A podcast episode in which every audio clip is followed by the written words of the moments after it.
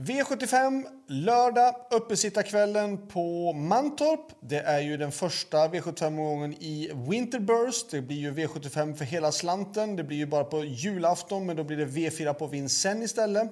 Sen därefter blir det då V75 hela nästa vecka.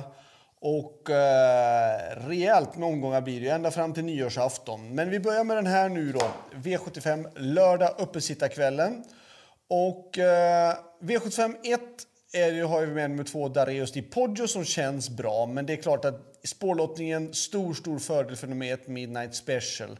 Jag tror faktiskt att det kan vara en tänkbar spik, faktiskt, ett Midnight Special. Där bakom tycker jag då att eh, 11 Winner Brodde är bra, 2 Dareus Di Poggio, 4 Nine Pons Lasse och kanske 9 Triton faktiskt också. Det är lite längre långskott, men de mest intressanta, helt klart först 1 där bakom 2 och 11. V75 2 och jag tycker vi ska ha fyra stycken hästar. Vi ska med 4 High Hope Lee, 5 Jana, 10 eh, Lilia Vant och 12 Safira Diablo. 4, 5, 10 och 12. Har ni råd att ta med några mer hästar då ska ni ta med ett Lazy Breeze och 9 Global Certificate i sådana fall. Men 4, 5, 10, 12 är utgångshästarna. V75 3. Jag tror faktiskt att det är spikförslag på nummer 6, Dark Roadster. Jag såg tidigare att den är hårt sträckad och det är befogat. Jag tycker den har varit jättebra. Jag tycker Ida har kört den också väldigt bra.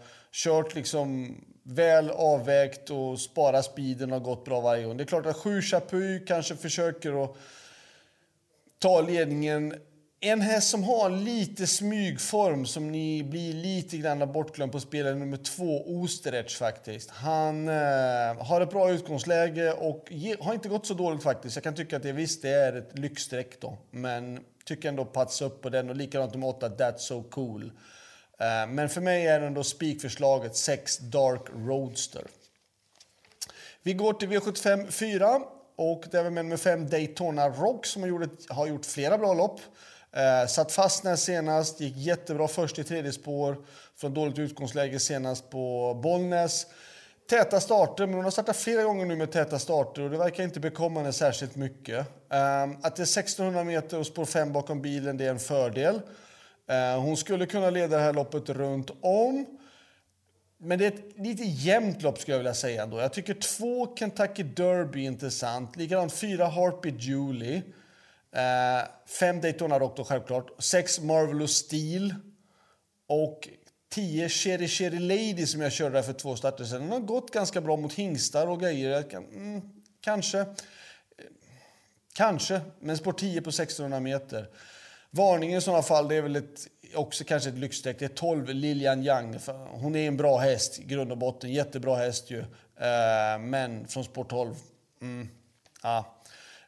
2, 4, 5, 6 är de mest eh, intressanta på förhand. Men jag tycker faktiskt att Daytona Rock ska faktiskt rankas etta med tanke på att hon gjorde bra lopp senast och distansen är en fördel.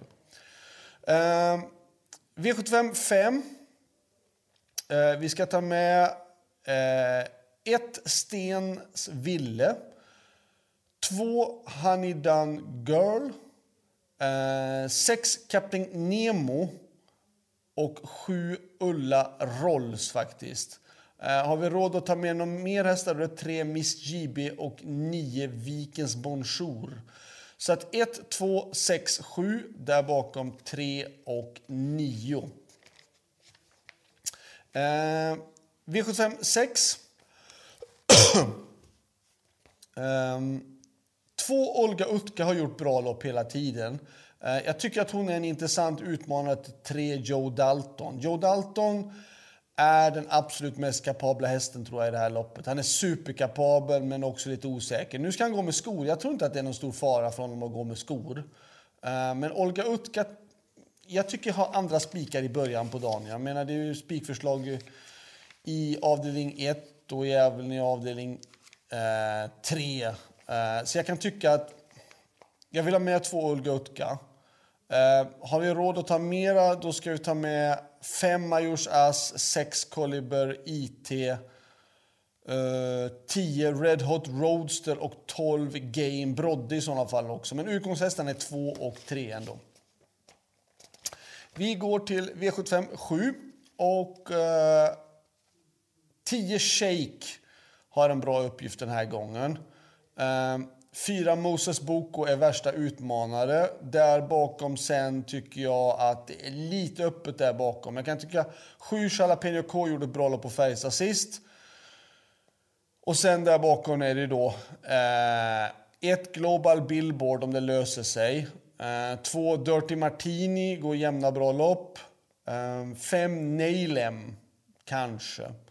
Och 11 Belchik som hade väldigt otur senast blev hängande. Skulle han kunna hänga på Shake skulle han kunna gå ganska bra. Det är ganska långt upplopp tycker jag alltid, alltid på Mantorp. Så det är inte, inte helt nackdel att ha ändå bakspår. Det är inte lika illa att ha bakspår på Mantorp tycker jag som på många andra banor. Så jag kan tycka att Belchik är en typisk outsider.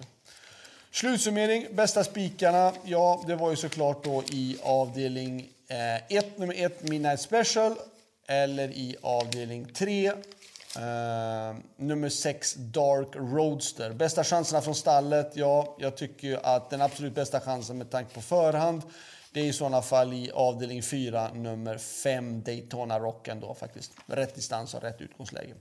Så det var allt. Glöm nu inte bort att det även är eh, V75 direkt igen sen på juldagen och det är även V4 kommer vi tippa sen senare också till Vincennes på självaste julafton. Då är det jättefina tävlingar. Ha det bra, hej då!